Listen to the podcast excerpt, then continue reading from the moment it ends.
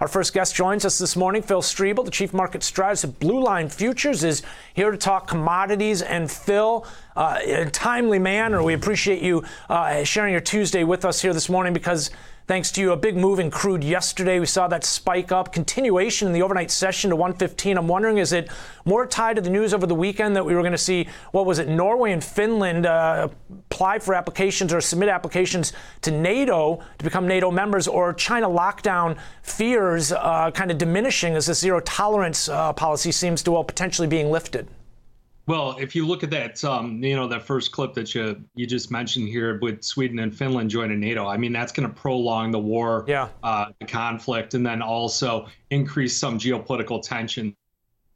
So that's going to underpin prices. Then, if you look at, you know, it, it, as soon as crude oil goes negative on the day, what they cite is that it is weaker economic data. Every time it rallies, you're talking about an end of a lockdown in Shanghai. The reality is is that the price action doesn't lie, and you're seeing a series of higher lows, mm. and it looks like it's hmm. going to break out to a higher high. So I would definitely not want to short this market at these levels. I'd wait for any kind of pullback here. And again, it's higher lows, so those mid 90 prices are gone. The high 90 prices are gone. Now you're going to have to wait for any kind of correction back below like 105. Uh, we've been talking about how this is in relatively calm conditions here. We're looking at this recent rally again from 98, where we found some support. It doesn't seem like we spent a lot of time recently below that 100 level, back up to 115. Phil, uh, price is king. We always talk about that in this rally, as you mentioned. Uh, well, kind of the opposite of what we've seen in the indices in terms of uh, uh, short-lived run-ups in the indices, short-lived dips here in the crude. Talk to us though. Does this open up the door for a retest of 130 ultimately? I mean, it feels like we're on the edge of if we were to get some sort of supply disruption, some sort of uh, you know uh, backlash from Putin. Uh, ultimately, we're not far from that key level that we saw earlier this year you're going to see a whole nother wave of you know short covering anyone who who tried to short against that rally. So that's going to fuel and extend that rally upwards. 130 eh, we'll have to wait. There's a lot of different you know there's a lot of price points between here and there. So you know you still got 115 120 125 then 130 so a lot of different uh, levels before we we poke up there. We got to watch the other uh, you know energies as well. Heating oil RBOB, those have been going up in, intensely. See if there's any kind of demand destruction. I mean, if you look on your Facebook, half your friends are posting pictures of you know hundred dollar plus mm-hmm. uh, to fill their gas tanks up. So you know, I think it is doing something. We'll see how Memorial Day weekend if it if it damages any of the you know the driving and the you know the tourism. I want to talk about those products in a minute, uh, but in terms of crude, are you seeing any easing in terms of price pressures coming from the production side uh, here in the U.S. or at OPEC for that matter?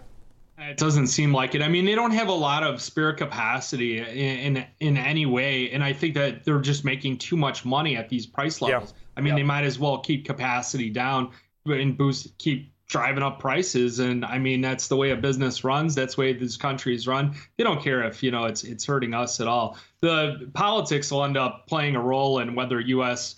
Uh, production increases or not. So it'd be nice to see us you know, take the reins and try and get these prices down by, you know, pumping excess crude. But, you know, that's that's another fish to fry. Yeah, you know, talking about the indices, which have been coming under pressure, uh, volatility relatively elevated. Again, I mentioned at the top of the show, back down below 30. But when you take a look at some of these individual names, uh, I've got one here, Occidental, for example, OXY. I mean, look at this, uh, recently up to 69. We're talking new highs for the year. So again, uh, a significant run up here as they've been the beneficiaries thereof, and that's just a, one of a handful of names. We've actually been kind of keeping a look at some of these individual players here as well. Talk to us about uh, though. Gasoline futures. We know we're at record highs. You mentioned Facebook pictures and prices at the pump uh, impacting everybody's well sentiment in general. It seems like and kind of uh, uh, that positive mindset. Um, but it seems like gasoline's been leading in many instances. The crude move higher here.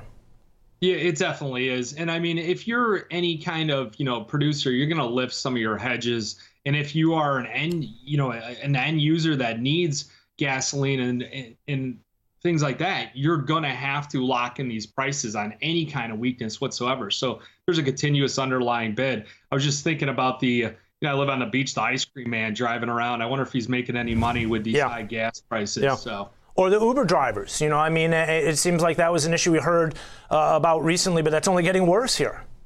Yeah, they got to be lifting their prices. So. Yeah. Um, you know, Walmart, you know, trucks uh, ultimately, diesel at record levels as well. I mean, the, the problem's widespread. Yeah, that's why your shipping costs, you know, like to send something cross country is at record highs right now. So we'll see. We'll see how long this can last. You know, the the the biggest impact, you know, I know we got retail sales coming out, but mm-hmm. when you see high energy prices, you see high food prices, that directly impacts someone's you know capital spending discretionary income i know if i have to you know feed a large family mm-hmm. and have to drive and commute to work we're definitely not going to be spending excess money on you know a new pair of nikes and a new pair of you know you know new shirt and things like that. So i think retail sales got to come down. Uh, does this sort of tip the scales towards uh, well a little bit more heated debate in terms of stagflation potentially recession?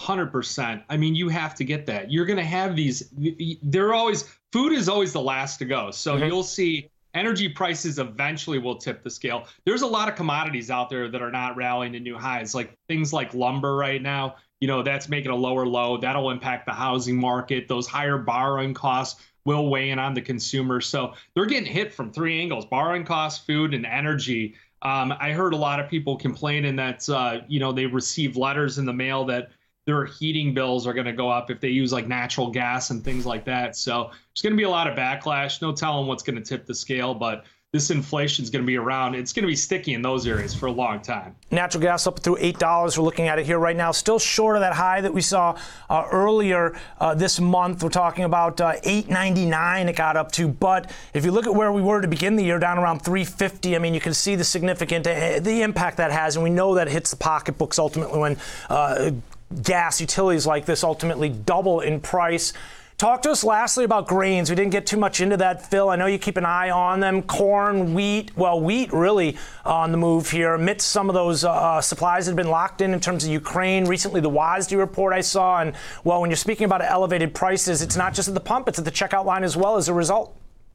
You have the number one and the number five wheat producer in a conflict right now. The number two wheat producer just came out and said that they're going to cut off exports. India, the ones fill, you're talking about, right? Yeah, the ones to fill the hole. Yes, and then they they said that, and I see what they what they did. They they have all this excess wheat that they were going to send out. Mm-hmm. Then all of a sudden they get hit with a heat wave. Right now that crop doesn't look as good, and they're right. saying hey, we need to feed our people before we start exporting other people. So you saw a lot of those contracts are not getting renewed for um, Indian wheat. And what's happening is you have other countries like Egypt, Turkey, things like that. They're going to scramble and they need to secure supplies elsewhere. And I can tell you the growing conditions for the U.S. is not that great in the Northwest. They've been hot, they've been dry. Mm-hmm. Planting has been slower than expected. So I think wheat, you get any kind of break on wheat, I think that could be your that could be a really good trade.